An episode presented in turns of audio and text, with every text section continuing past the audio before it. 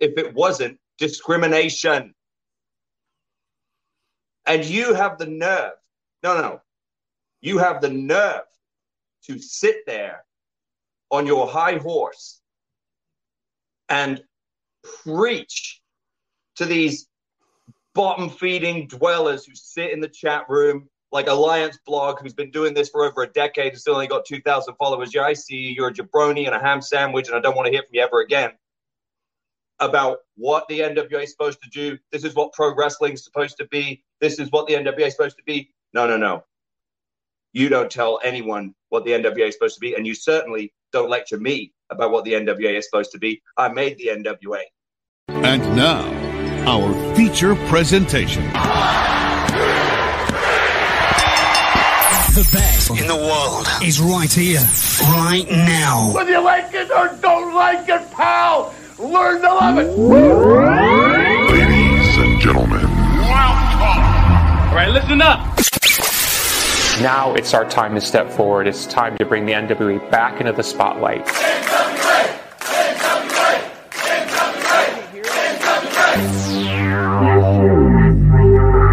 I was thinking that it might be a good idea if you and I formed an alliance. let's get ready to rumble!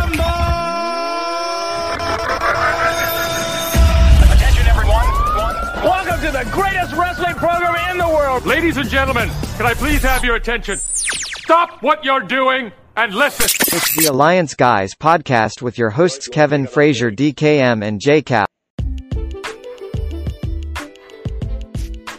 What is up, ladies and gentlemen?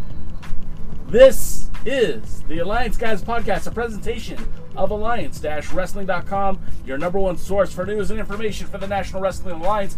My name is Jay Cal, the king of ham sandwiches and the, the world's greatest jabroni. And with me are two gentlemen who are not jabronis, not at all. No, no, no. We have DKM and a fancy top hat. And of course, your former World's Junior Heavyweight Championship, Kevin Lee Frazier. Welcome to the show, fellas. How you doing? Outstanding. DK, how are you, brother? Well, just look at me. I'm obviously top of the class. Goodness. I was waiting for him to Oh, cut one of those promos like I'm better than you've ever been. Before the show, guys. I, I was trying to talk about how excited I was about my new ball cap, my Rangers. DK says, Yeah, well, my hat's better. And then he puts the top hat on. I said, Okay, topper. Story topper. You know that guy that's always got to top everything you say? That, That's right. That's DK And I- right now. I just happen to, you know, be the top. Actually, I disagree. I just think Jay topped us both with that T-shirt. Yeah. I had to pick that one Come up when I saw the Pope wearing it. Good God, a dream match. That is actually a dream match I would pay for. If they announced that match on the card and nothing else, I would put down my money for that. Uh, what, what do you guys think? I, I know we're getting off topic here. I know we're supposed to be talking about this great episode of Powerrr, but what did you guys think of? Uh, what do you guys think of that idea of a match, that dream match? Go ahead, Devin. Well, unfortunately, he put us up for me, so I have no idea what he said. Well, well, he was asking what we what we thought about the dream match between Nick Aldis and uh, the Pope. Well, I think I've pretty much said since back when they were doing some show called Primetime Live and that it was a match I wanted to see. So it's a match I want to see more than the main event they're giving us, which I have nothing against, but I'd much rather see Pope Aldis. Same. And and might I interject here? Please do. I said it season one. Then I said it season two. You better give us these matches while you can, because you never know who's going to get offered a contract and be gone. NWA dropped the ball with uh, Sean Ricker, Eli Drake. Drop hang on, hang on, hang on. Can you see all my fingers on the thing? Dropped the ball. now, because now you got this guy on, li- like at the, on the top show in wrestling, and you you could have had a run with that. Instead, typical typical. I, I, I'll call it dusty booking or something because I still used to see this stuff in WCW all the time, where they would like sit there and and force the top baby faces away from main marquee matches. And I just, I just, I don't know. I, I don't, you know, maybe, maybe the world champ's insecure. You think? I mean, maybe, maybe, maybe Nick Aldis on a shoot is a little bit insecure, and maybe he's angling himself not to wrestle these guys. Maybe that's why he's angling to wrestle Trevor Murdoch, because the fact is, is that since we've had of the top talent that's been in there, he's never gotten in the ring with the top talent in his own promotion. I've never seen him in the ring with uh, my my boy Latimer. Didn't get to see him in the ring with Eli Drake. And you know what? You want to carry a belt that Ric Flair carried. Ric Flair never had a problem getting in the ring with the top guys. There was uh, some somebody today, actually it was Ric Flair today, posted on Twitter his his schedule from back in 1983, and he was literally wrestling about uh, 300 days a year. You know, it was just an insane amount of schedule, and most of those matches were title matches. And you know, I had someone actually say, you know, yeah, I mean, less is more, and I'm thinking, why? Why is less more? Less isn't more. Less is less. More is more. And when you've got a guy like Ric Flair who's wrestling 300 days a year, and let's say 280 title matches. I don't care if they're all against the same guy. If he's wrestling 280 NWA World Heavyweight Championship matches versus a guy who does maybe 13 in a year, that's not the same. Those two things don't equate.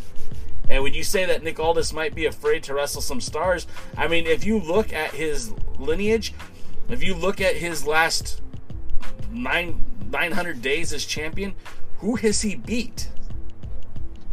He beat Cody to win the title. He beat Tim Storm to win the title. He had a great match with Brian Cage. He had a good match with Dirty Money. He had some good matches with a lot of, you know, I say a lot. Let's not say a lot.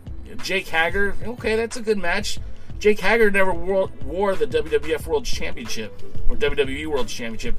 Uh, you know, as much as I like Bad Dude Tito. Hold, hold, hold, hold on. Go ahead. Time out.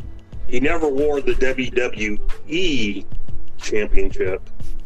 He did hold the World Heavyweight title. You got Gold. me. Okay, you got me. You got me. I was I was going on my tirade, but nevertheless, you know, steel sharpens steel. Kevin, can you correct me on that? I mean, you've been in the ring. You've been in the ring with Well- Daniel Bryan. You've been in the ring with some of the best wrestlers in the world. D- doesn't that make you a better wrestler? So, so to me, and we'll talk about this later when we talk about Thunder Rosa and Kamille.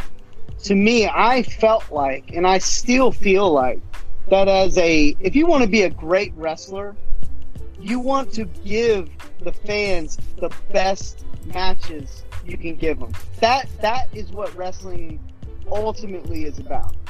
You create a story, you you create interest, and win or lose, draw or dusty finish.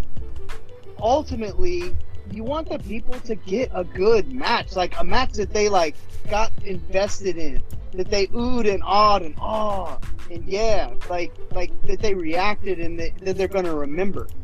And you know, I'm just being honest. Like I've seen enough matches from the NWA that there's some times where I've seen the booking be an issue, but I've also seen where the wrestlers had the opportunity, they were given the chance, and they somewhat just under delivered.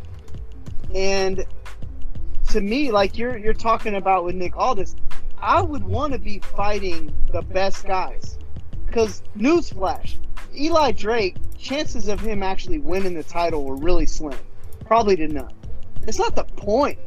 The point is, I want to see the top two heavyweights in the company go toe to toe. I want to see him wrestle, and I want to see him wrestle more than once. And again, I know Devin probably thinks you know you need to build more, and, and and I can't. I'm not trying to knock on you, Devin. I don't disagree either, but I just think in a time where you only got so much airtime, you need to devote that airtime to matches that people will remember. Well, you got to have a little bit of both. I mean, one of the things we pointed out was that, you know, we looked at the end tag team. They've been featured twice. They've been featured twice in competitive matches. They lost both matches. One with a little bit of controversy, but when push comes to shove, they've lost. So how much interest am I going to have in? Okay. Now, there's building a story like building to, towards a pay per view match, which we're going to talk a little bit later more about with uh, Murdoch. And, uh, you know, I feel there was a blown opportunity to make Murdoch the type of challenger that you'd want to see your world champion go against in a big match and then just defending the title as a course of you're the champion. You know, when Ric Flair came into Dallas, you know, he had the big matches on the big cards with the Von Erichs. But, you know, he'd come in, he'd defend against Terry Gordy, he'd defend against Chris Adams, Gino Hernandez. Uh, Harley Race came in, defending against uh, Iceman King Parsons. You know, not not everything has to be a big beautiful build. Some of it's just a world title match. And, and, and I think we agree on that. Go ahead. It, Sorry. Yeah, and so, but to me, what they're missing is that there is a build for your big show and then your world title matches. They sort of did a build for this pay per view, sort of. I don't know that they executed it right. I and we're gonna get to the card in just a minute, guys. Or excuse me, we're gonna get to Powerrr in just a minute. We this was unscripted, just kind of happened organically, so we're just talking about it. Um, you, you know, the build that they gave us for for the this match uh, at when shadow when our shadows fall. Um, you know, they could have taken many different routes to get us here, and and that's something we were saying before the show started. Is that uh, just because I wanted it to happen a certain way or just because DK wanted it to happen a certain way, it doesn't necessarily mean that's what's going to happen. And we we don't we don't necessarily hold that against the NWA as long as the story is compelling, as long as it's good. That battle royal had a feel good moment, but it felt very forced, at least for me.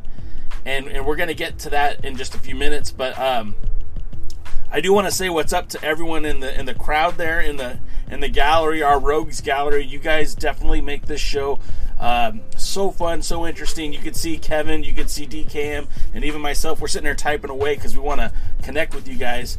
And uh, so I want to give shout outs to, to our regulars and some new faces. We got Chris Drummond's in the house, Lamb is in the house, Dr. Dave Scooby's here.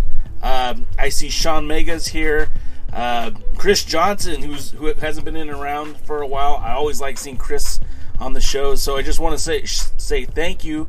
Oh, Woodland Goblins here. I want to say thank you guys for being here, joining us on this Thursday night. I know there's a hundred different things you could do and spend your time with, and the fact that you spend it with us, uh, I greatly appreciate it. So, uh, with that being said, you guys, you want to talk about the card? Can we talk about the show? Let's do it. sure. Woodland Goblin just called DKM Slash. I just wanted to point that out real quick. no cigarette, no guitar solo, but he's got the hat. So I like this. The show starts off, and we see a new face that we haven't ever seen before because. I mean, this is the only way that the TV title should be presented, right? This is the only way that the TV title to me should look. But the Pope brings out a very nice looking NWA television title with a white leather belt. And I want to get you guys' opinions on that uh, right away because I know I know DKM is a, is a belt collector. He's a belt guy. I want to go to you first, DK. The gold, the red on white leather. What were your thoughts? Uh, I've never been a fan of white leather. Just, I mean, I'm just not. It kind of wears and gets dirty quickly and everything. So, I'm not the biggest fan. Obviously, it should be on red, because that's the way it's supposed to be. Although one of the reasons they didn't keep it on red and change it to black one of the times they changed out the belts is because even the red gets worn down pretty quickly. Sure. So uh, I don't know. Uh, I understand the the throwbacks that they've done with the other belts, but the other belts at least they had freshly made by a quality belt maker. Uh, this is a good boot belt, I suppose. You know, I wish they'd found a way to kind of did like they did with the national title, where they took an old design but kind of redid it, and uh, you know, let Belt Van Dam uh, take a crack at it. Yeah, that would have been a nice. Dan does a great job. And I don't own any belts by him. I'm kind of sad, but I, I have to save up money to do that. Yeah, those aren't cheap. Kev, Yeah.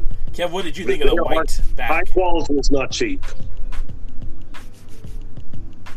Is my turn? Yes, sir. Um, well, obviously Devin is using terms about belts that I don't even know. so, um, which is cool. Like, you know what's funny is that this is one of the things I love about wrestling, wrestling, wrestling fans, just wrestling, is like you have people that are obsessed with wrestling rings, like, re- you know, like, so it's kind of cool that like DK is a belt collector. He knows about that kind of stuff, and it's something that actually, I just think that's cool. I, I, I- really do. Um, Don't do I it. was a belt collector myself, just a different kind of belt collector. Um, unfortunately, all the belts I collected, uh, I either lost or retired, and uh, the promoters kept all of them, and DK actually owns one of them now. Um, but I I love the belt. I, I I like the white leather because it reminds me of the white Intercontinental Championship, which was probably one of my favorite times of being a wrestling fan. Uh, I I think it's a good look. I mean, it makes the belt look different. I think it's again. I, I is it is it a big thing? I don't know. Uh, but hey, here's one thing I do like. They did a little something extra for Pope, and that's a good sign. That's taking care of your guys. Do you guys So rem- I, I like that. Pope. I'm sorry to finish. I'll finish my thought and then go ahead. But I like that. Maybe when we think of the white national title, we'll think of Pope, and I like that thought. TV title. TV title. Do you guys remember when Zicky Dice was teasing a pink backed uh, television title? That would have been kind of Oh, cool too. I, I think I think the Pope actually went out on his own and got this made. I don't think this was provided by the NWA. But uh, all that being said, I, I kind of like it. So you got two who are good with it and one that says negative, right? what does that Yeah, mean, I like Where we at? I I don't know. Devin just went quiet. What? What do you want me to say? Oh, okay. Moving right along. Uh, next He's we get. smoldering right. He's he's smoldering right now, Jay. Uh, he is. He's learning something from the from the modern day hero. He's Uh-oh. learning how to smolder, baby. Huh? Hang on. Wait a minute. Time out. You guys need to smolder real quick. Do the guys in the chat need to smolder? I mean, uh, sure. Do All it. right.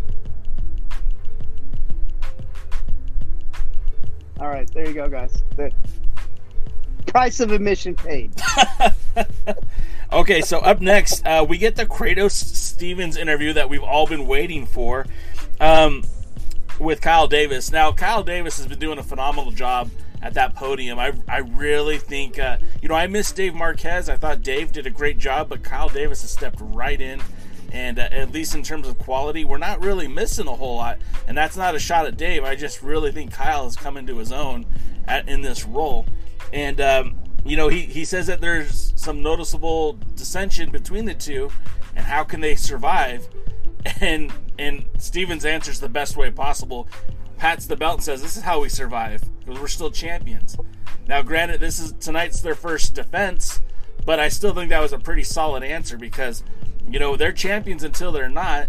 Doesn't matter if they like each other. Doesn't matter if they go out fishing on the weekends. The bottom line is they still have the tag team titles, and that didn't change tonight when they faced the War Kings. But just promo wise, DK, what did you think of it? Or sorry, sorry, we'll go with Kevin. Kevin, what did you think of the promo?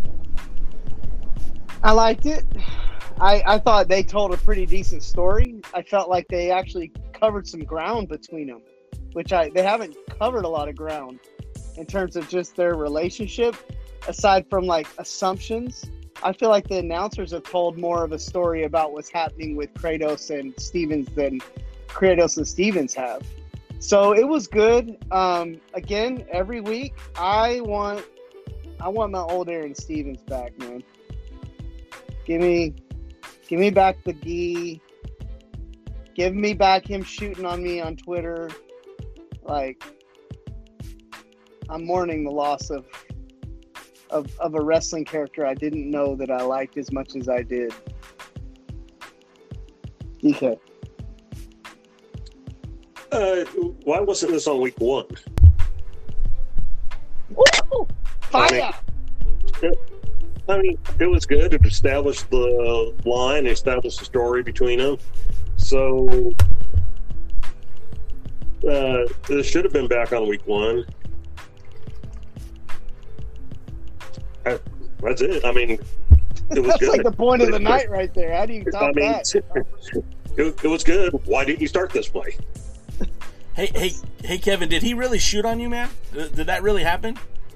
Uh, no, I mean shoot is a is a is a. I mean I meant that tongue in cheek. Okay. He respond. He gave me like he trash talked me uh, on Twitter, but it was it felt like he was, you know, Aron Stevens trash talking me. I, I I take social media as a work.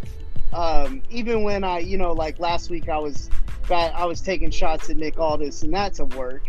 Um, I never truly mean to disrespect anybody. If I'm going to disrespect a person or I have something, uh, it's going to be man to man, face to face.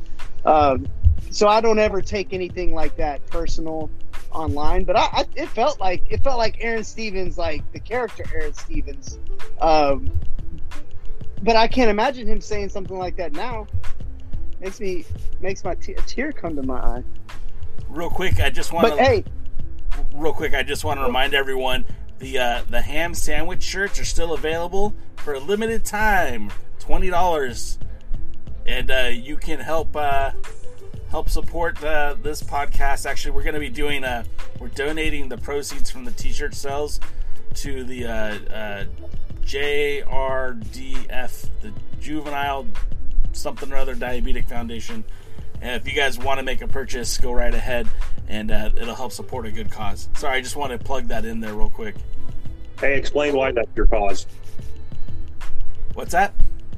Explain why that's your cause. Oh, well, yes. Uh, we talked a little bit about this at the pre party, but real quick, I'm going to say it again. Uh, last year, right before the pandemic hit, my seven year old, now eight year old daughter uh, was diagnosed with type 1 diabetes. And uh, it is a genetic uh, abnormality. It is uh, basically your pancreas uh, fails to function. Um, anything connected to diet or anything else, it just her pancreas stopped working, and it's hereditary. My grandfather actually died from this. My half sister has it, and uh, and and so my daughter also has it. It's a struggle every day, and we will be doing a walk. I think it's in October, um, where we're going to be walking to help raise funds for the uh, uh, type one diabetic research in hopes that they find a cure. You know, it's something that uh, probably won't happen in my lifetime and honestly probably won't happen in my daughter's lifetime but we're hoping that uh, you know that the science keeps moving forward and that you know someday an eight-year-old girl doesn't need to receive three shots of insulin before every meal and a shot of insulin before she goes to bed every night so if you guys feel so inclined uh, please uh, make a donation by purchasing a t-shirt or uh, soon we'll have uh, donation links for our walk to help end type 1 diabetes that's philanthropy at its finest right there, baby. Get some of those t-shirts. Let's help a good cause. Yeah, I mean, it, those T-shirts were never about the money, guys. Like that was for fun, and the fact that so many of you guys jumped on board and you know enjoyed that, like I just want to give that money to a good cause. And so, anyways, uh, sorry for the interruption. We'll go back to your regularly scheduled program now. Uh, so we were talking about this, uh, the moment in time where this promo made so much sense. It should have happened on the very first episode, and I interrupted you, Kevin. So let's get back to that.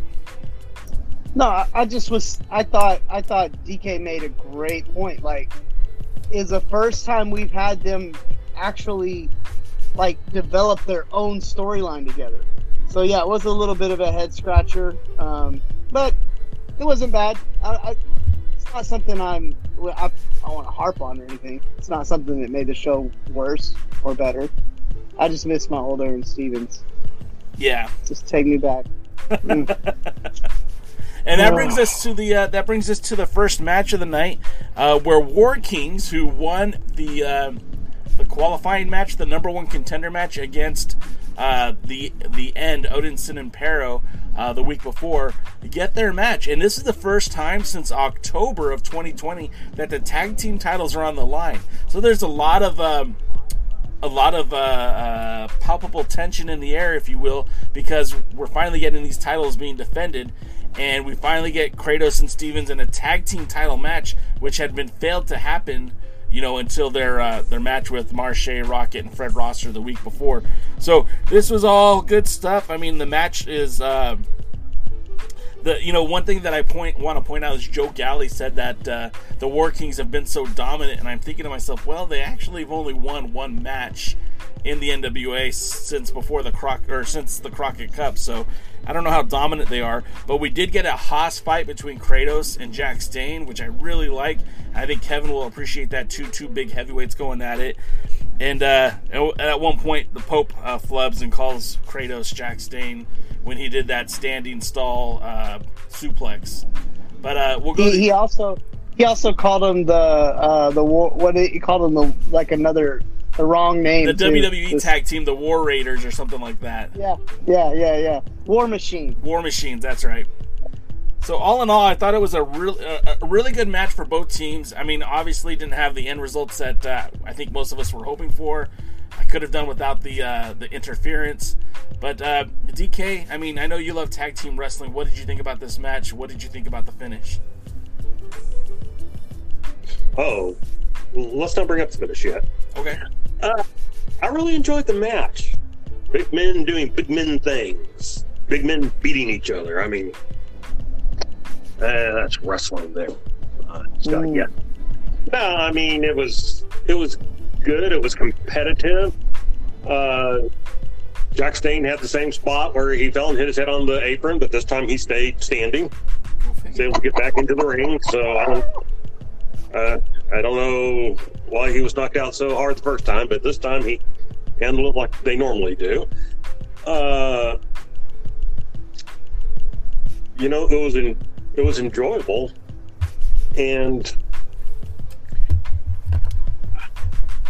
even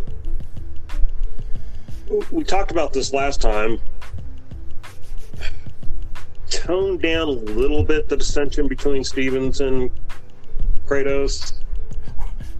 They need to be an effective team most of the time with small things, you know, kind of getting like the end when Kratos just keeps beating people or whatever. Uh, outside of that, yeah, I liked it. You can all four men obviously have talent. That's that's the most impressive impressed I've been with Kratos. You know, actually, so I think I said last week that you know he just wasn't doing it for me. This time, you know, he kind of he kind of did. He he held his own, and I was happy. Can I say one yeah. thing? Can I say one thing real quick? I you, thought it was hilarious when, Ste- when Steven says, "Are you going to wrestle in your costume?" that made me laugh. I, I, I, popped for that. That that was that was heelish Stevens, and I loved seeing that come through. Okay, go ahead, DK. I'm sorry that's the personality that Kevin's talking about missing. And so, yeah, I, I, actually thought the same thing. I go, that's actually more of a heelish statement than a uh, than a babyface statement. He can't But- help himself. You know, when it comes exactly when it comes to the end of Uh. No, he's frozen though. am I frozen? You're you're see free now. fine. You're you're free now. I Real quick, fine. Lam, Lamb says the only real tag team who won the titles were the Rock and Roll Express. How about bringing them back? Jay would love to see them. I'm like, nope. And, and, and Kevin would like it even least less. It only hurt for a little while.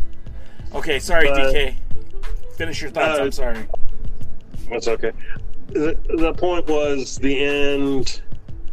First of all, I don't know why he needed to come in so dressed up. At one point, the hood almost fell off. So yes, we do know who it is, and no, they can't just easily say it was somebody else. So, uh, you know, Boogie comes in and hits Crimson with brass knucks. Uh, okay, uh, they would rather continue that feud than they would, you know, getting a real tag team on the, you know, uh, getting tag team titles on a real tag team. I can't figure it out. I don't know why they hate tag team wrestling. They just do. Kevin? Brother, Brother. I enjoyed this match. I this was one of the few times that I found myself unable to like do something else uh, while the match was going on. Praise from These are two teams, yeah, and these are two teams I would love to see just beat the dog living crap out of the Rock and Roll Express and show everybody how really old they are.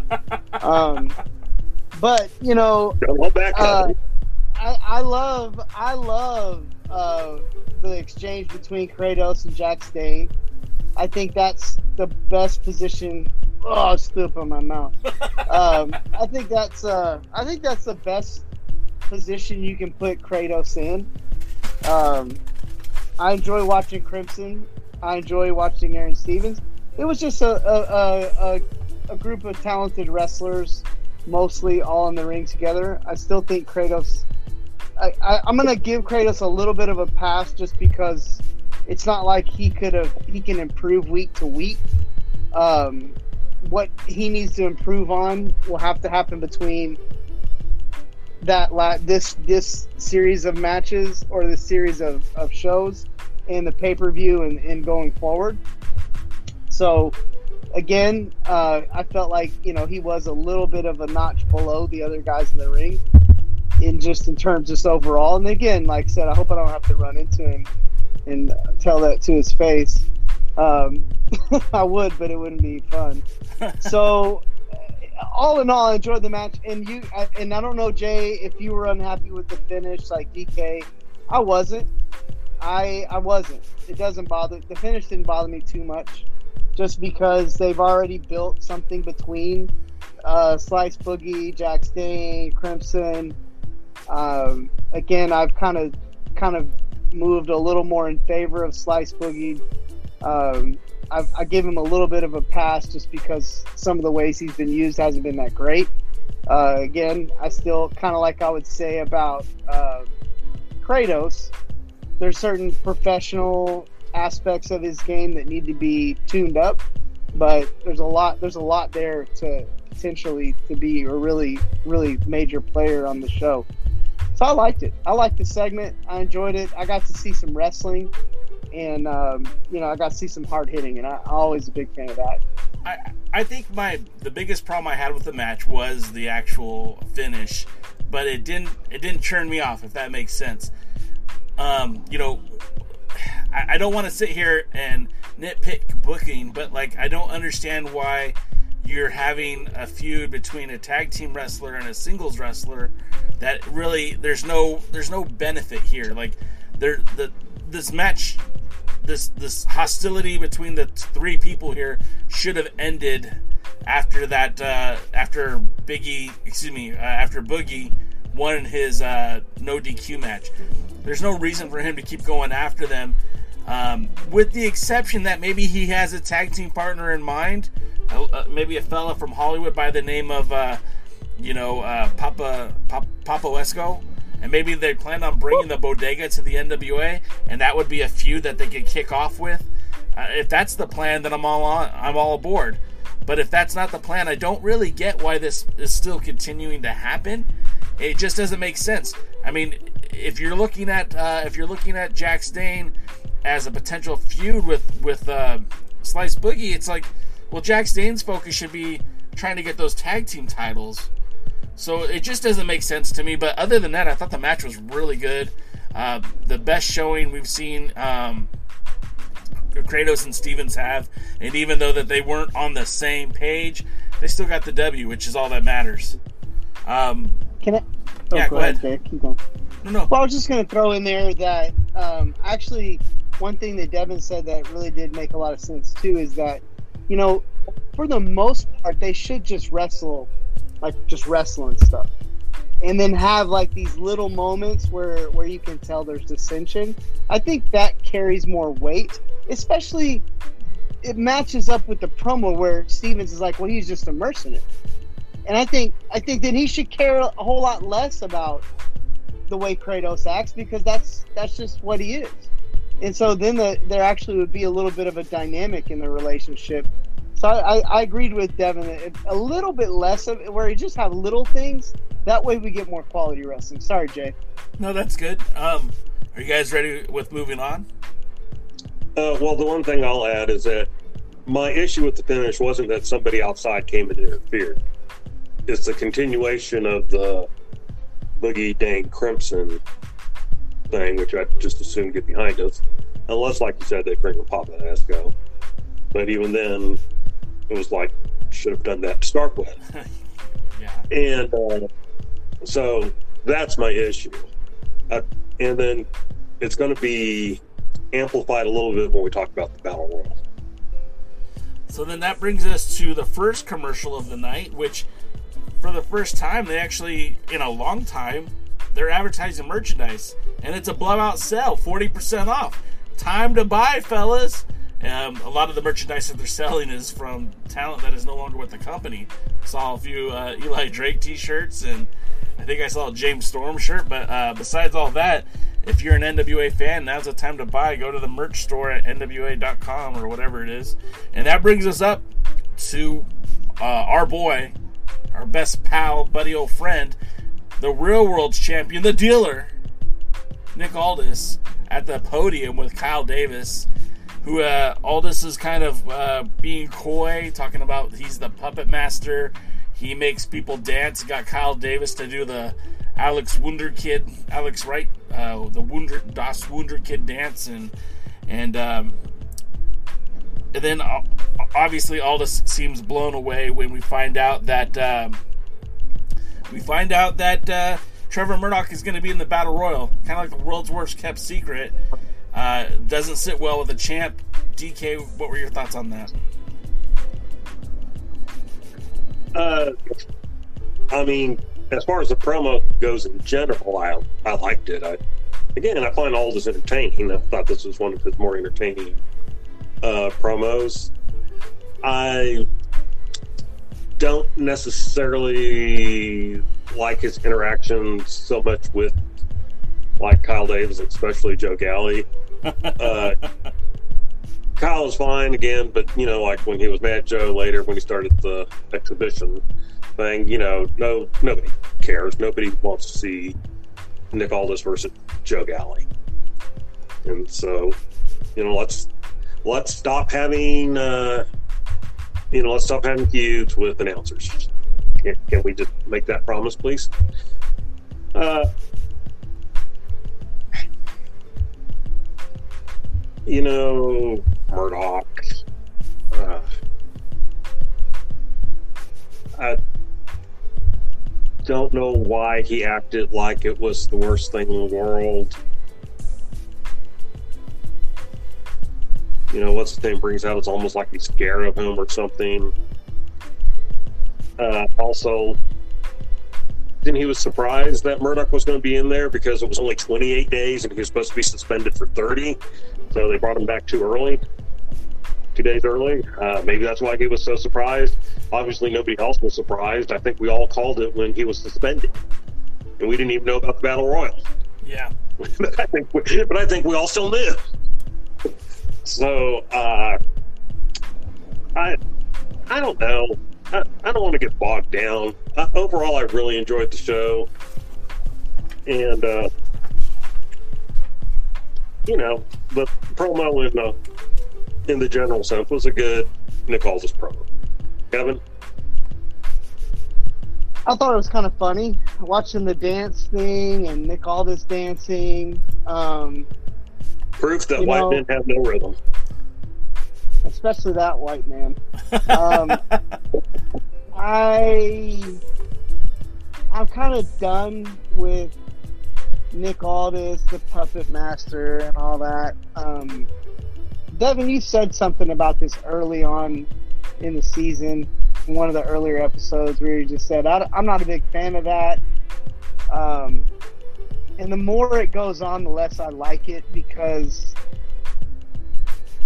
I just think it doesn't. It's not good for the show for people to get the impression that that he has something to do with the booking and stuff. Um, I don't even know why we need that storyline in in the story. If you catch my drift, like there's a hundred things else we could be talking about.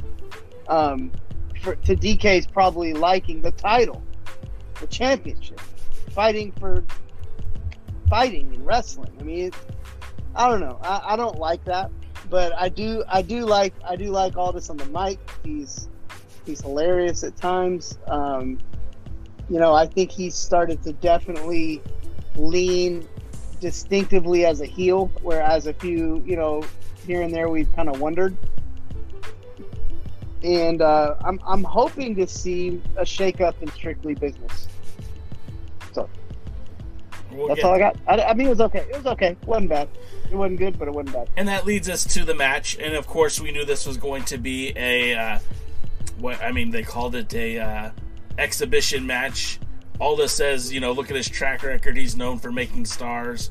Um, I, I don't really know what star he made, but this was like his third exhibition match on Powerrr.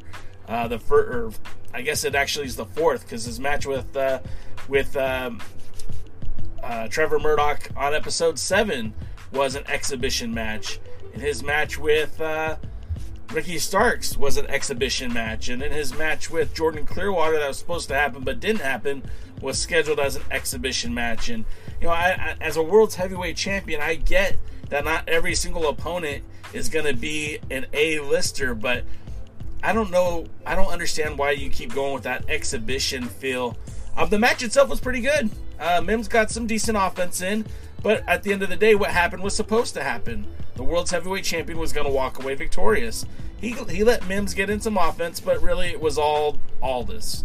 And uh, I mean, he he hit the Michinoku driver, followed up with the pile driver, did the elbow off the top, and then did the sharpshooter. Or excuse me, the not the sharpshooter, but the Kingsland's cloverleaf, and that obviously was the end. Uh, DK, what did you think about this match, and, and what were your thoughts? Well, like you, I'm not fond of the exit that they stress it's an exhibition match. And for the first time, they actually kind of gave the exhibition match a definition in that they said it was just going to be like a five minute match, uh, five minute exhibition. Which, okay, sure, your your others weren't that short, but sure. Uh, I don't like it. I don't like when, when you say it's an exhibition. Here's a story for you guys. Here, here's some history. You're going to get a history lesson today. If you ever go back and you watch some of the old wrestling shows, especially like uh, WWF in Madison Square Garden, or even further back, WWF in Madison Square Garden, you know, Howard Finkel will see he'll say something about tonight's exhibitions. Exhibitions was a way to get around saying worked, that they were worked things. Because they weren't real pro matches, they were worked, and so they were called exhibitions. And so, to me, kind of in a different way, when you go, hey, it's an exhibition ma- exhibition match, you're saying, hey, this isn't important. And you don't really need to pay attention to it. Because we have other matches, and then here's the exhibition. Okay, I, I don't know that's what you want. I don't, I don't think you want to say, here's your world champion in an important match. So, as for the match itself, it was short. There was some good back and forth for it, shortness. It needed to be short. Uh, you know, it was good for what it was. I didn't have problems with it. Kevin? I thought it. I, I really thought the match was a waste of TV time, of valuable TV time. I also want to go back to also say Nick Aldis and whatever he's got or trying to have with Joe Galli is dumb. I can't imagine Ric Flair ever caring about what an announcer thought of him or what an announcer did. Maybe I'm wrong. Maybe Ric Flair had a huge feud with Tony Schiavone, for all I know. but Devin probably knows more than I do. But my, I, thought that was cheesy, and then I think, and, I, and no offense to Mims, but like this, is, I, I've seen way too much Mims and not enough of the of the of some of their better talent. No offense, like I don't mean this in any disrespect to Mims at all. Like I don't. I'm just talking about it as a fan watching the show. Um, that's not like a man to man shot. It just I'd have rather seen Mims in a match against a competitive match, not an exhibition for the world championship or against the world champ. And like Jay said, this has been overplayed, way played out. So I, I, I didn't understand it. I don't know what they were trying to, what the point was of having a match like that. I don't get it. I mean, there's just too many good, talented wrestlers on the roster that could have had a competitive match, not a whatever that was. Well, I think some of this is you really see how impacted their roster and small it was for this set of tapings.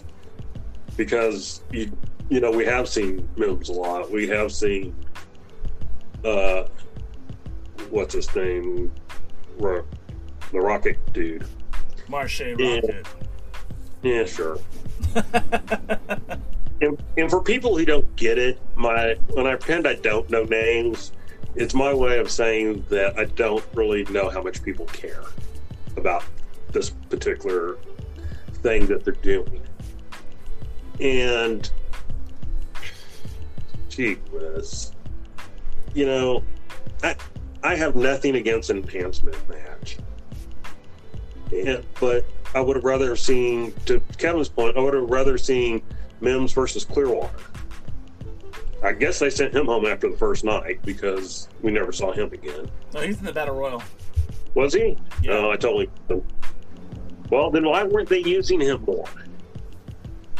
And then, you know, and why couldn't he have been in a match with Mims that would have been on a level that, you know, could have been competitive and you weren't necessarily sure who was going to win, and they could have gotten some good back and forth.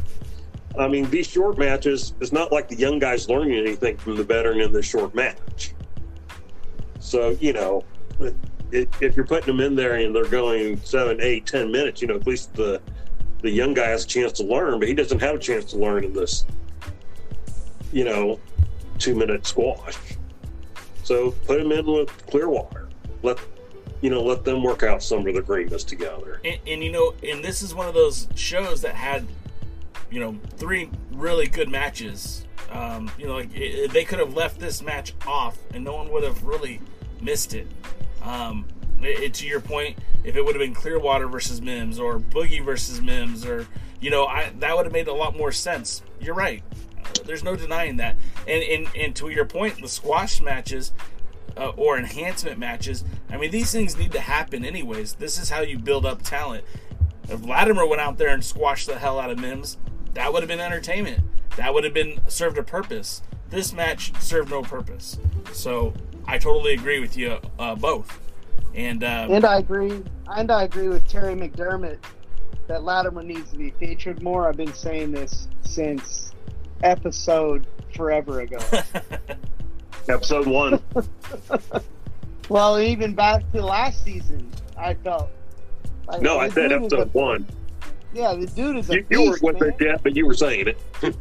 man, like when him and they had that tag match where it was like him and maybe the old guy that he tagged with versus uh, Tim Storm and Trevor Murdoch. Man, I thought I was gonna come out of my seat, man.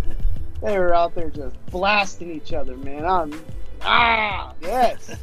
anyway, anyway, carry on, guys. Okay, so that that brings us to what I'm going to call right now. Well, I'm skipping the School of Morton commercial because we talked about it last week, and we know that they're we know that they're using Kevin's old commercial, his old videos to to be the format for this. So we'll just move on, and we'll talk about Kamille versus Thunder Rosa, which, for my opinion, this this isn't just the best match of this season. It's not just the best match of Powerrr. This might be the best match the NWA's had since Billy Corgan purchased it. And I know that's saying a lot, but I really. How can you say Kamille, who to me is an up and coming superstar, right?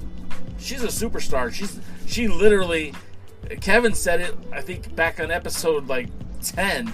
Oh, she's going to be a superstar. Watch. There she's going to be somebody. Uh Thunder Rosa is probably one of the best workers on the planet right now. And I really enjoyed this match. There was a little bit of silliness involved with the whole wardrobe malfunction. We all could have done without that. But this match legitimately went 20 minutes. You could see Thunder Rosa working some submission holds because she is an MMA fighter. Um, you know, Melina eats a clothesline in all of it. Uh, but I thought this was really good, and it, it made me respect Kamille a lot more because of the punishment that she took. And, uh, you know, I'm not going to stand on circumstances. Kevin, you're a worker. You're a damn good worker. What did you think of this match? Well, I, I'm not. I'm certainly not going to argue with you that it was probably one of the best matches that we've seen on the NWA. Period. Um, and I and like I said about Kamille early on, you know, when you see somebody getting quantitatively better uh, each match, each out outing, each promo, when you see when they were off for the pandemic, she did a figure competition to get her body in better shape. Um, I mean, sorry, but those are the those are the things that champions are made of. And though she may not have been there right off the bat, the the li- the thing I like about Kamille is that she does not rest on the fact that she's the most physically gifted wrestler on the roster. She's continually building on that. And honestly, you know, the other thing that I that we aren't bringing up is the impre- is how impressive her and Taryn Terrell have been as a as a little mini kind of mini team. Um, Kamille hasn't fought it one bit. She's rolled with it, and to me, that shows a little humor. It shows that again, it shows a little bit of a willingness to work with people. Um, again, I, I I'm just I, I said I'm I'm I'm really high on what we're gonna see from her going forward if she keeps in the trajectory she's at. As far as I have a lot to say about this match, so maybe if, if I go too much, just butt in. But um, Thunder Rosa, obviously, we all know how I feel. Is her husband in the in the uh, in the chat right now? I don't want you to get mad at me. and also, of course, uh, for those of you who don't know, uh, my wrestling trainers and best friends work with Thunder Rosa uh, at her training school, and they're the head. They're they have their training school down there as well, Dog Pound Dojo. At least I think that's right. yeah, Um, Dog Pound Wrestling it's- Dojo. so the last thing I want is my uh, my own friends coming after my neck. Um, but I felt like that as good as this match was, they left so much on the table that it could have been a match that we're talking about for like match of the year in any wrestling promotion. That's that's what they left on the table. What they gave us was one of the best matches we've seen, if not the best match we've seen in the NWA. Which is again, is that me talking bad about them? Not at all. But what I'm saying is, is what I saw left on the table was the match that we all go, oh my god, uh, who saw that match coming? Because it had all the components. And let me tell you why. There was a moment in the match where they had a false finish where Kamille went for the spear. Right? Remember that? Yeah. Thunder Rosa rolls her up. Do not tell me you weren't thinking that Thunder Rosa was going to get the three count there, possibly. Did anybody Well, I else was think that? convinced. I, I, same. And we got a false finish out of that. And I was like, yes. That that's wrestling, DK. That's suspended disbelief right there. That's when we as as meticulous people watching the match, so we can talk about it on our show. Go, huh, huh, oh, got me. That's what I want as a fan. I want you to get me over and over and over again. That's what I want. And they could have done that in this match. And do you want me to tell you why it didn't happen? I told you in the chat, but I'm going to tell you guys, spoiler, I'm going to tell you guys, because Thunder Rosa didn't work with Kamille enough. Thunder Rosa's the vet. She is as good as any wrestler I've seen in the last five years in terms of what she can accomplish and what she can do. And I have been a very in a very similar I'm not going to try to compare myself to Thunder Rosa, but I've been in a position where I was one of the best workers in in an entire region. And I got a tr- tryout with a big time company and I didn't work with the other guy and I didn't get a contract because I thought me showing them how dominant I was was going to show impress them, but they weren't impressed with that. And Ted DiBiase, who was my agent, said, "You, need to go back to the drawing board." Oh. And I did. And next thing you know, the next big match I had after that was against Daniel Bryan, and it's a match that I've been probably going to be remembered for. So I'm saying that early on in the match, when Thunder Rosa was smothering Kamille, I agree that it's the time for the shine. I, I get it, but I just think they could have chose a better, a better approach for that period of the match. I felt like that it had Thunder Rosa led Kamille better, which again, that's the responsibility of being the best worker on the on the planet, Jay.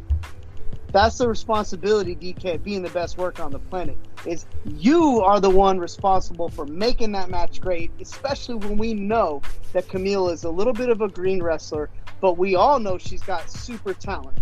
So, again, awesome match, but I felt like the moment we had with that false finish, we could have had five more of those, and we could have had a finish like that too.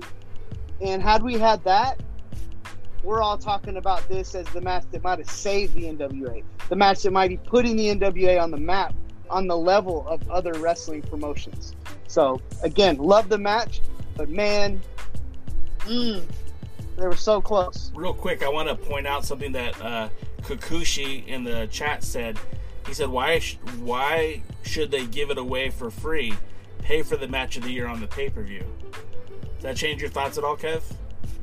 No, because because sometimes you can't control that. Sometimes you just it, it's just there, and you're not. You want to always have match of the year on the pay per view, but sometimes on a pay per view it's not there. And in that moment, in that match, it was there. It just needed to be squeezed out. And again, remember, aren't we trying to sell a pay per view, Jay? Yeah. Maybe. Right, right. So a match match of the Are, year. are they trying to sell it? Because I don't know that Okay, they are. Because, okay. because Point- the- but Stop, stop. let, let me push Kevin out of the way because he's talked for a long time now. Go ahead. And so, you know, here's here's the thing. I, you know, I haven't had a chance to say this in a long time, but you know, once again, Kevin is wrong. And uh, And let me give you my views. And, you know, obviously these boil down to views. Right. So there's, there's not right or wrong, but these boil down to views. But let me tell you how I view it differently than how Kevin did. Uh, I agree with Jay, and that was probably the best match the NWA's put out during the Billy Corgan era. It was legit 20 minutes because when they rang the bell and said it'd been a been a draw, I was actually a little bit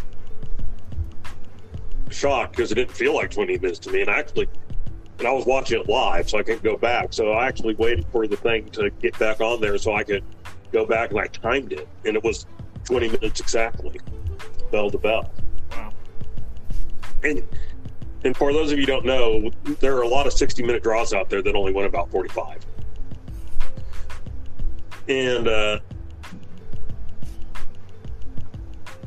this is the way I looked at it. When I was watching the match, and this is probably one of the differences between Kevin I. Kevin watches as a worker does. And so he's like really paying attention and knows stuff like that. This was a match that turned me back into a fan. Just, you know, I got into it. I liked it. Kevin talked about that moment when the, you know, with the false finish when Thunder Rosa rolled her up. I mean, I groaned out loud and, you know, kind of got out of the chair for a second and dropped back in it when that happened. I don't know the last time something like that happened when I was watching a wrestling show. And it was,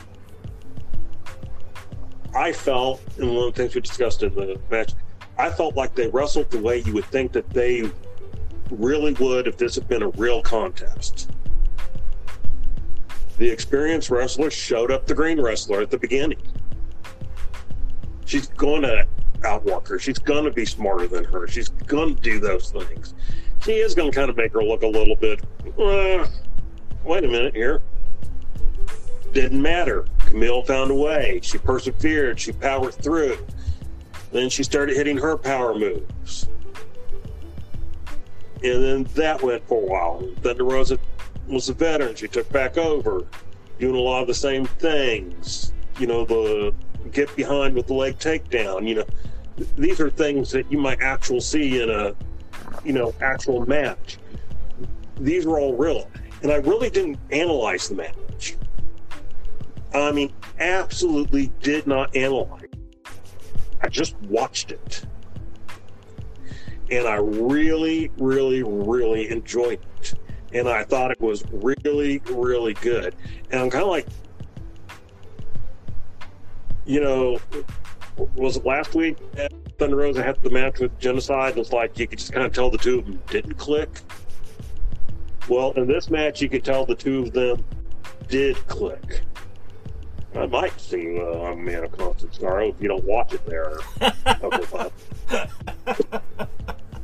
so, anyway, uh, Magic Spoon. Uh, And- Kokushi has my back. Oh, good. he needs he needs deep, dark psychological help. anyway.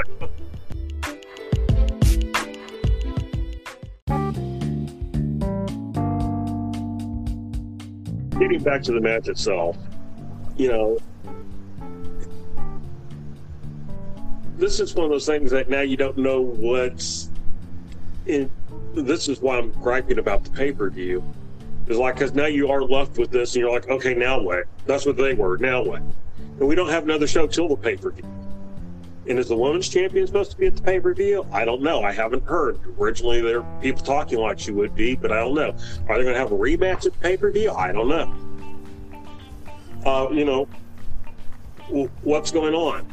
So now they've had this really great match, and so and I have no idea what the follow up is to it. So that's going to be my complaint. Match is excellent. Match was great. Uh, so you know now what? You know what? You know you- haven't talked me into buying the pay per view yet. and we'll, we'll talk about the one thing that makes me sort of want to, but a little bit later. But for right now, I just I don't know. Great match. Jay, what did you think? Yeah, I mean, I'm, I'm, to echo your sentiment, DK. This was, and, and, like what Kevin said early on about the tag match, where he just was able to focus in on the match. Like, I put down my phone, I stopped texting people, I stopped sending instant messages. I watched the match, and I sat there for 20 minutes. And again, I don't know what uh, what vehicle out there right right now in any form of entertainment that has me putting down my phone for 20 minutes and just focusing on the match. So for that, I salute them. For that, I you know I tip my cap. Uh, I do agree with what Kevin said. I, I, think they could have done a little bit more with it, but at the same time, after what we've had for the last six weeks, eight weeks, like this was gold, and I was very happy to have it. I think it puts, you know, Kevin says they could have put a match that put the entire women's wrestling on notice, but I, I really think that that's what they did, and and what a great way for Kamille to come out because that pay per view although it was a good match, it wasn't uh, it wasn't career defining. This match, she even though even though Thunder Rosa was the veteran, even though Thunder Rosa had a lot more uh, a, greater skill set, she looked good. That's probably the best she's ever looked in a very competitive match.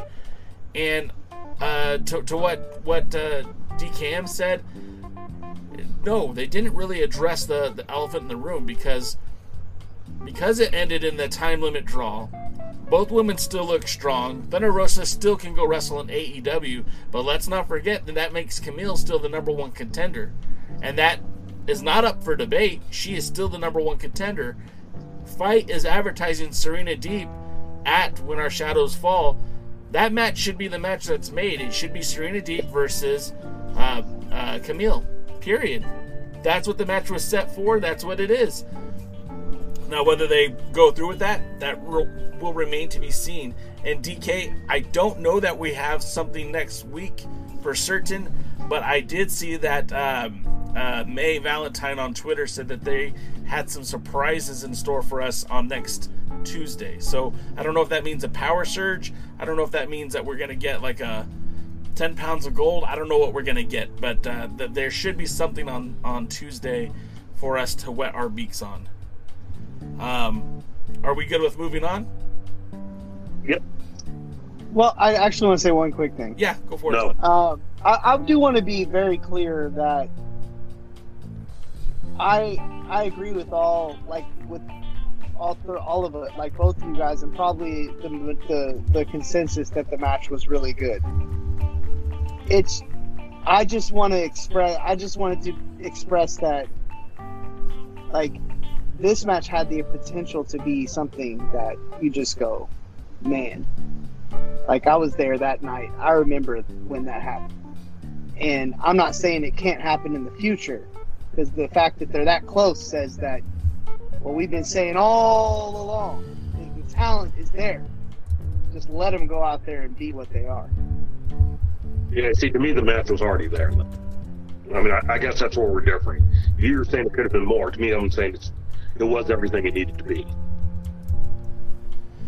And that brings us to the main event. And a boy like me from Southern California, where battle royals have dominated the wrestling scene for pretty much its entirety. Some people might even say that the battle royal originated in the Grand Olympic Auditorium. I don't know if that's true or not, but the battle royals have always been significant out here in Southern California even to this day, we have Championship Wrestling from Hollywood doing the red carpet rumble. My friend Kevin was in a few of those uh, over the years. So the battle royals, I love battle royals. I know what uh, I, I get what our uh, world's heavyweight champion says that you know the title shouldn't, the challenger shouldn't be decided in a battle royal. I think there's no better way to freshen up a stale environment, uh, freshen up new challenges than with a battle royal. So I was excited for this, although I think it was a foregone conclusion. I think we all knew what was going to happen. However, the NWA, as it is, always invents new things to keep things on, keep us on our feet. The fact that this battle royal, uh, it didn't matter what part of your foot touched the the outside of the ring. once you were even your foot touched the outside of the ring, you were considered eliminated. You didn't have to go over the top rope, which made things a heck of a lot easier than trying to eliminate a guy like Tyrus, who's such a big behemoth that you're probably never going to get him off his feet if he doesn't want to.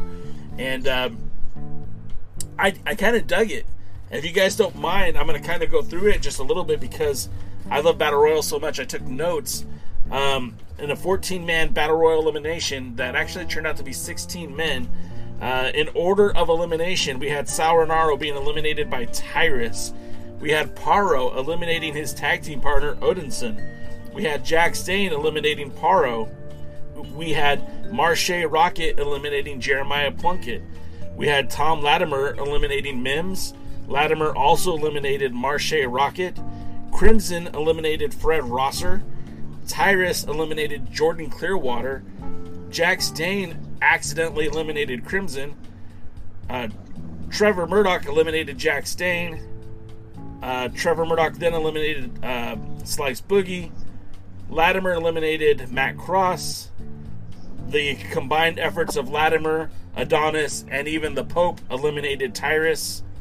Adonis eliminated Latimer, and Murdoch eliminated Adonis, giving us Trevor Murdoch with the most eliminations at three, Tom Latimer in second place with two and a half, and then Tyrus and Jax Dane both having two eliminations. I, I love battle royals. This was a foregone conclusion. We knew it was going to happen. The rules didn't really take me out of my element, although I didn't like them. Um, but it was still fun. I still enjoyed it. DKM, what were your thoughts on the battle royal? You know, I got two things to say. First thing is, if you combine the time of the battle royal, Aldis and Mims, in the World Tag Team title match, they were around 16 minutes. So they were actually combined shorter than the ladies' match. So says a lot for the ladies, says bad things about the battle royal.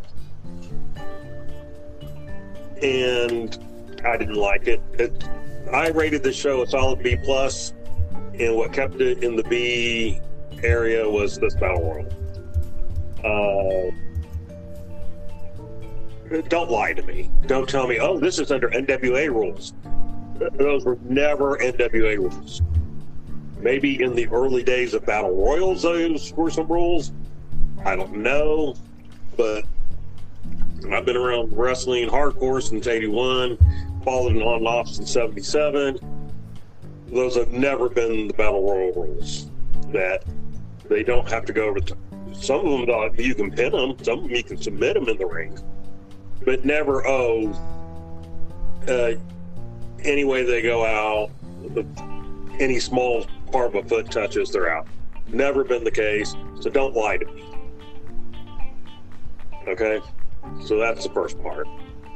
Second part, uh, we already got one tag team that has problems. Stop giving me a second.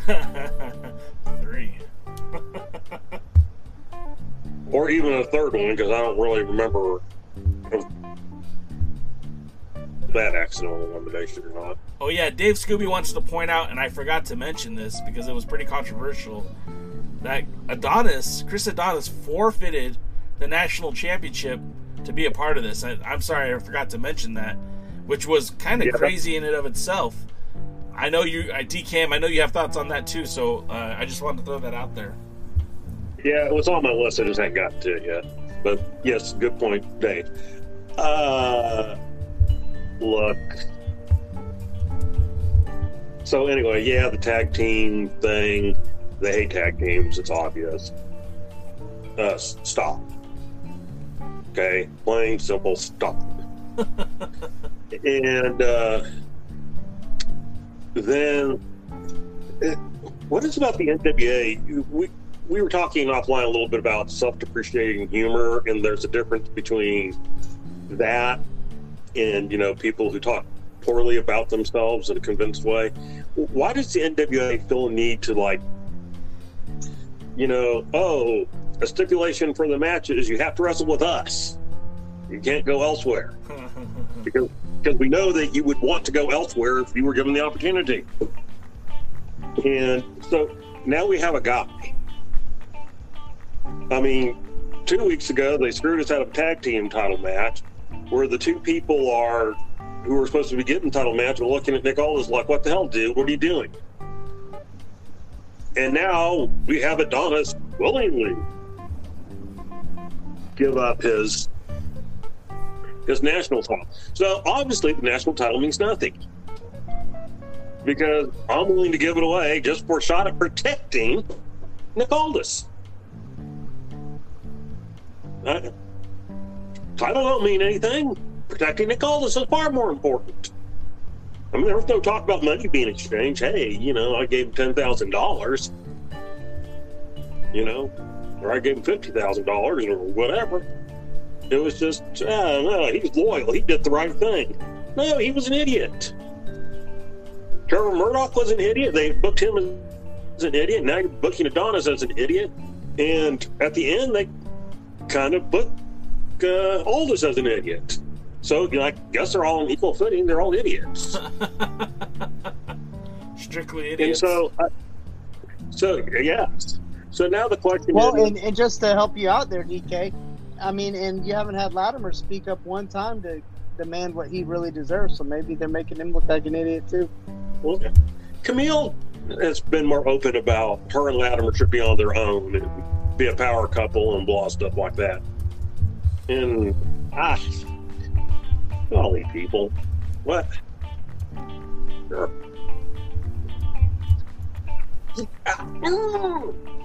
So yeah, uh, I didn't enjoy it.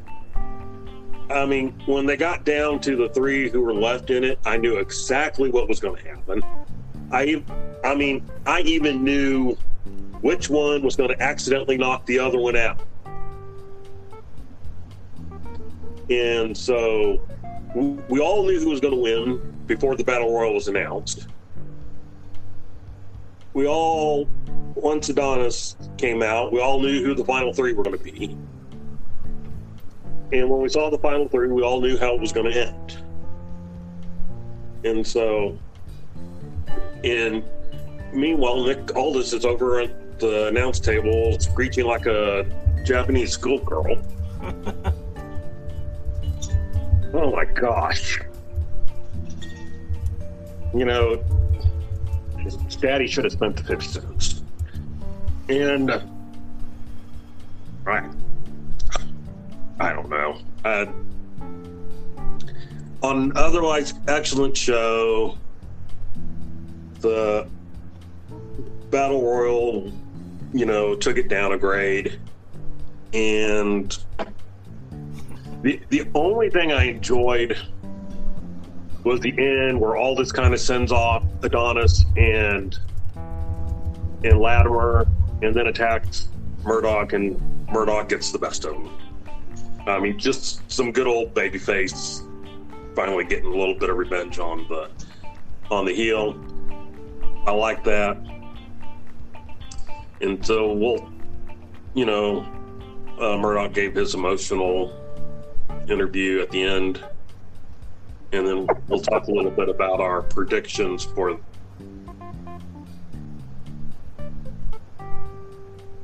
Kevin, did you love it? Was it your favorite? So, so spoiler alert. Anybody know why they probably had it where you don't have to go over the top rope to get eliminated? I figure it was so Pope could come out and pull uh and pull what's his name out. Nope. Why? No, Jay? when- the no, I'm a clueless. Because Tyrus can't go over the top rope. Yeah. Yeah, that makes Yep. sense. Yeah, that's why they, they made that rule specifically because Tyrus can't go over the top rope. He Now- breaks something. But but that but I, I think it kind of goes to you guys' point though of his criticism of the criticism of him just even being in the ring. If if the guy can't do the most basic thing and actually hurts the matches, hurts a match with all the rest of the wrestlers are being are being limited because of him. Um, to me, like I said, I've, I've probably been the biggest defender of Tyrus uh, overall. But to me, this was a part that really exposed that that in a way, this really hurt what could have been a much better battle royal if we'd have had some real battle royal rules. But that I agreed uh, that that I knew it was going to happen. I called it weeks ago. Um, you know, just kind of to me, it felt like I'm back. I went from back from the real wrestling world, watching Thunder Rosa and Kamille back to the Twilight Zone. Like, oh, we're back here again. That's what it felt like. And like DK said, I think it it it brought the show's credibility level down. Uh, brought it back down to you know where it, where it usually is. So I don't mean to be too negative because I really enjoyed this this show, but I thought the battle royal was. I just, I it I went from watching the TV to like okay, let's fast forward. Is what I think is gonna happen happening? Yep. Okay. Cool. Next, we'll see at the pay per view. That's all I got.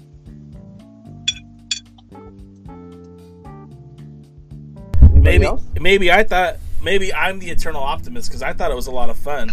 I thought that was uh, I thought that was an interesting way to do it. Um, I, I mean, look, the results the results are what the results are. But I, I mean, you got to see Latimer in there beating up people. You got to see Adonis in there beating up people.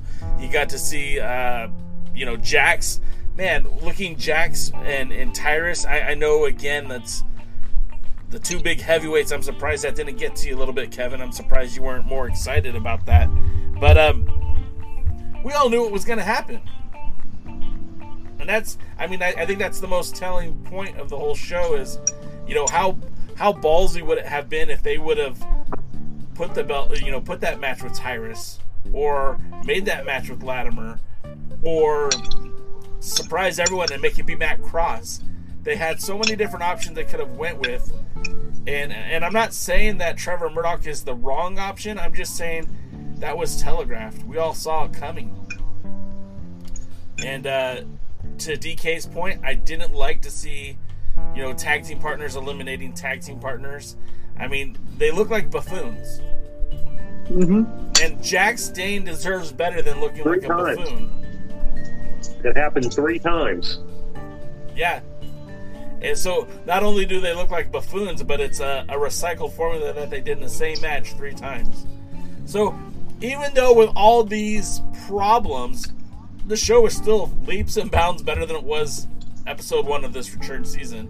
And like I said, we got one of the best matches in the history of the Lightning One era of the NWA. So for that, I'm happy with it. We were all giving it our grades offline, and I, I told these guys I thought this was easy an A, um, because it is it's just so much better than the other two. Kevin, what what was your letter grade for this show? Um, I gave it a B. In compare, okay, if I compared it to itself in a vacuum, like for the NWA Powerrr era, it was an A. But for like just an overall wrestling show, if I were to compare it to like contemporary wrestling shows, um, it's definitely it was definitely a B, which is a compliment. I mean, I don't mean that as a knock, just uh, yeah, it's a compliment because they've had some bad shows on this season, and I really felt like this was I felt like this was the first one. The, these last two shows uh, were actually somewhat wrestling shows, and but again, I you know that that's I gave I gave it a B because I'm just being real that they they've got to if they want to be considered in the top echelon um, they gotta take they gotta take they have to take know when to take themselves seriously and when to not take themselves so seriously. Hey, uh, Kevin, Kokushi Yep. has a question for you in there. Yeah, I see that. Uh, I'm gonna answer it on here instead of type it. He said, "Hey, modern day hero, have you ever worked a promotion that had a good undercard, but the top of the card is a bunch of fat, talentless beep who are who are the promoter and his boys?" Actually, Kokushi, that was about three quarters of my matches on the independent scene. Uh, I made my way upstaging those matches, having the best match on the show, and not getting put in the main event. Coming to the back and the main event being mad at me that "Oh, brother, you didn't leave anything out there," and I'm like, "Y'all weren't gonna go out there and do nothing anyway." so, whatever, man. I have a So, story to yeah. go with that. It, it, it happens a lot on the independents. It, I'm sure DK and Jay can actually attest to that because they've been to plenty of independent shows and they've probably seen that exact same thing happen. I got a story to go. You froze, Sure. DK. Kevin faced uh, Mayor. You're freezing. Ah. Hello. Am I back yet? Yeah, you're good. Go. Okay. And uh, on the same show that uh, Kevin and uh, Cahagas wrestled for the junior heavyweight national title thing, uh, the main event was uh, Tim Storm actually, and uh, I believe it was Mike Fox, who was well known here in Texas. Was it not Mike or was it somebody else? No, no, I'm just I'm shaking my head because I remember when we weren't the main event, and I'm like, you guys, what in the hell? Excuse my language. Did you hear? Did you hear what the fans were saying out after the when when those two came out? Uh, pro- no, no, I didn't. Tell me, DK, because I was probably ta- taking a shower or something. The fans were telling the two of them just do a quick roll up because you can't follow that. Oh yeah, brother. Story of my career. They did put on like a five minute match that was okay. Cahagas came back out and interfered because he had a storyline with Tim Storm, but it was just. I mean, I just I just remember the van. The group was actually next to me, but it was being yelled from all across the plane. Roll up, just do a roll up. You can't compete. You can't follow that. You know what's funny, DK? Um, Texas was the only place, typically, that I wasn't the main event as world champion. Every other place I went, when we wrestled, like like anytime I wrestled Chase Owens, it was, I mean, marquee, built up, huge.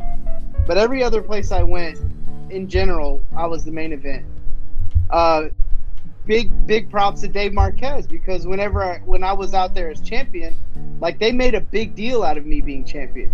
But the funniest thing ever in Texas, I would wrestle at NWA Houston, and the the Texas champ would be the main event, and I'm over there wrestling semi-main, and I'm like, and they're like, oh brother, you got 12 minutes. I said, I'm the freaking world champ. I'm going out there for 30. Stop me, and I'm about to blow the roof off this place. And if y'all don't like it, sorry. But Sorry, anyway, not sorry. it's not sorry. 'cause- anyway, carry on, guys. No, I was just uh, that was confusing. Thing. Uh,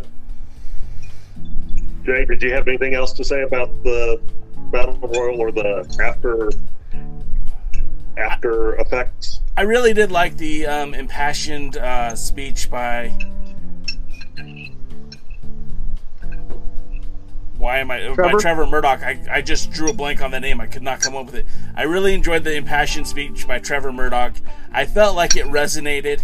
Um, you know, this is a story that, although I mean, they've been talking about uh, somebody who deserves the title and somebody who doesn't deserve the title, and you know, the good guy versus the bad guy.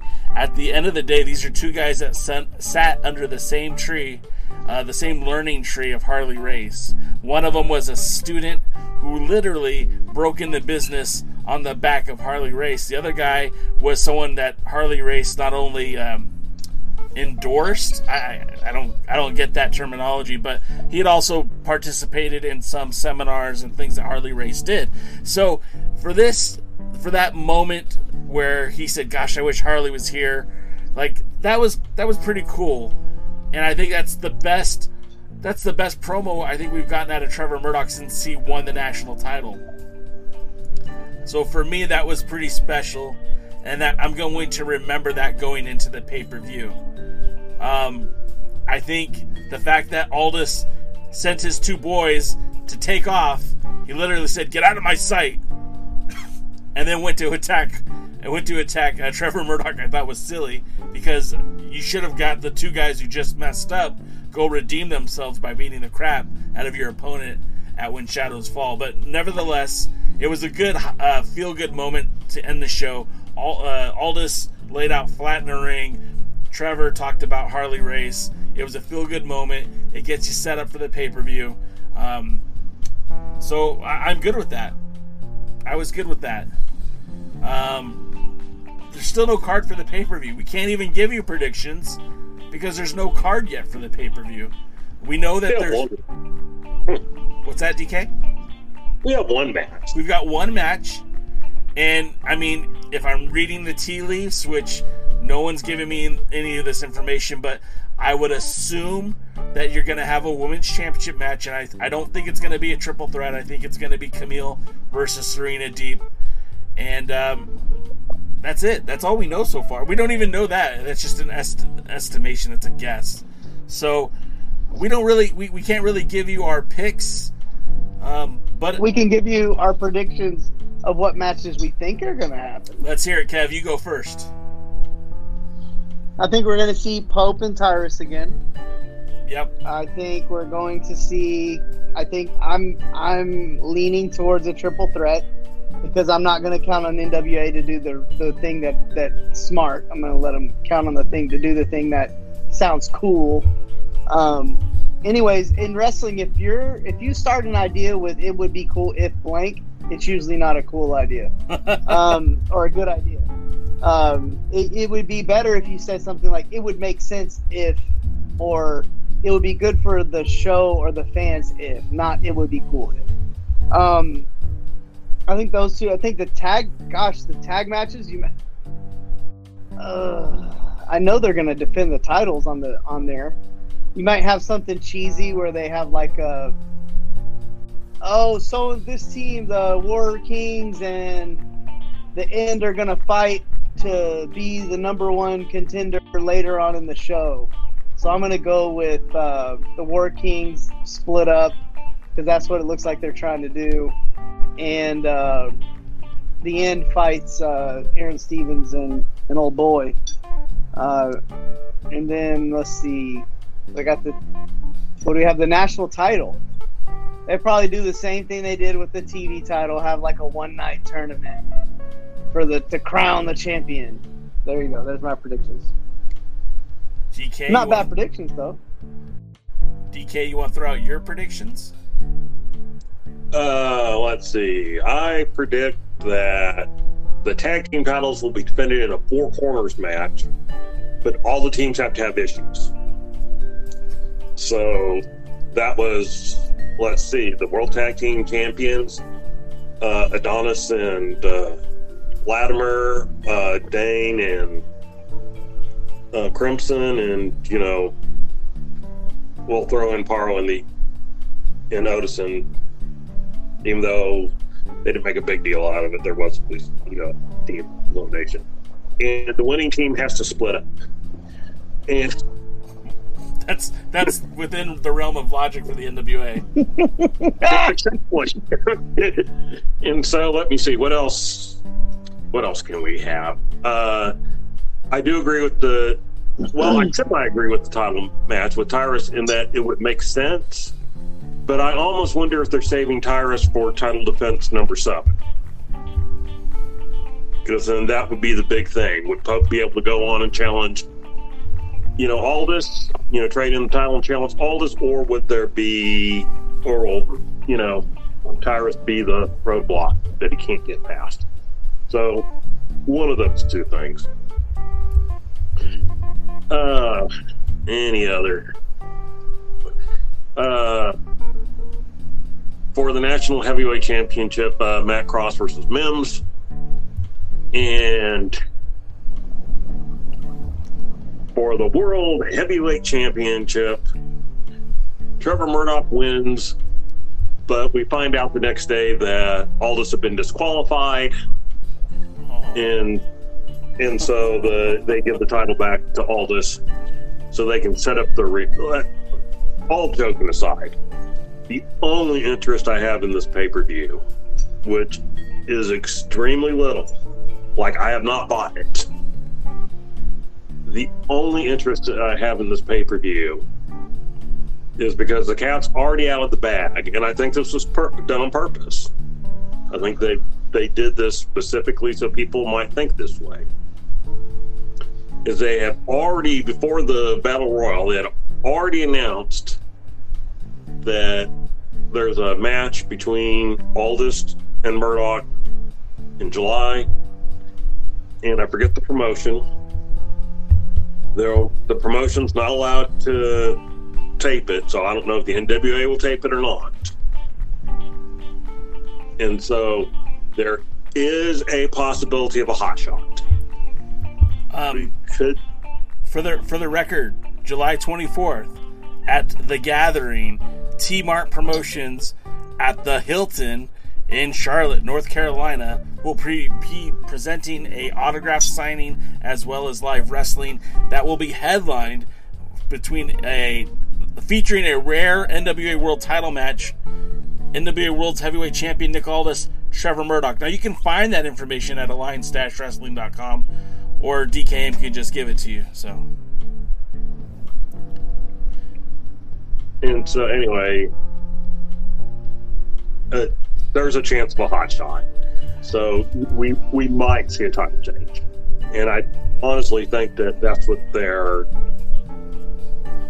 they're kind of counting on on this particular case. I I have the theory, and then this is going to be my part of goodbye. Uh, I have the theory that part of the reason that there has been no build up to the pay per view outside of the world title match is because by the time at the time they were filming this, this was literally the night of and the next couple days after the last pay per view, they had no clue what they were going to have for the next pay per view. So That's a good point. That's a good That- point, that- Devin, because they may, that some of these, some of the people they thought might be available might not be available. and I, and I think I take it a step for uh, a step further in that um, by not announcing any matches, it gives them a lot of flexibility for the talent that just recently had been released. I don't know how it measures up. I don't know when those 90 day compete clauses come up, but I think a lot of those uh, talents that were just recently released from the WWE, uh, I think that 90 days is, is just around the corner. So um, you could see some uh, some new faces. Uh, I don't know. I, I like. they're not available until July. All right, well there goes that. But I do like uh, DKM's point about uh, the hot shot. I actually think that that would be an amazing thing for them to do, even if it's just temporary. Putting the belt on someone other than uh, uh, uh, Nick Aldis, I think for just even even momentarily shows that there's a you know there could be a weakness and that that can be exploited and that someone else could wear that title and not necessarily hurt the NWA. And I think at, at this point in time, Nick Aldis has very little to prove as world's heavyweight champion. And he's done everything he can do as world's heavyweight champion until the NWA reaches his level. And I mean that eh, without any uh, sarcasm. He's done everything he can do to carry this brand forward. They need to give someone else an opportunity to get that rub and make another sh- strong, credible person within the NWA. Trevor Murdoch might be the best guy in the world to do that because of his lineage, because he's what what he's already done in the NWA. I think this is an opportune time to do it. And if it doesn't work, you have Jan- uh, July 24th to get the belt off of him. And if it does work, then you could have a series of matches, and maybe the next pay per view will be Trevor Murdoch versus Nick Aldis, uh, with the with the different caveat with Aldis being the challenger.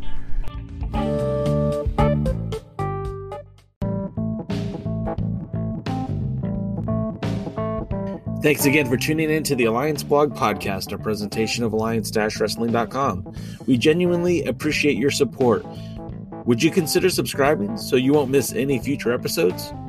We'd also like to remind you that we do a live stream every Tuesday at 5 p.m. Eastern, 2 p.m. Pacific on YouTube at the Alliance Blog. And you can follow us on Facebook, Instagram, Twitter, Tumblr, TikTok, and Twitch at the Alliance Blog. Remember, absorb what is useful, reject what is useless, add what is essentially your own. Thank you for tuning in, and we'll see you next time.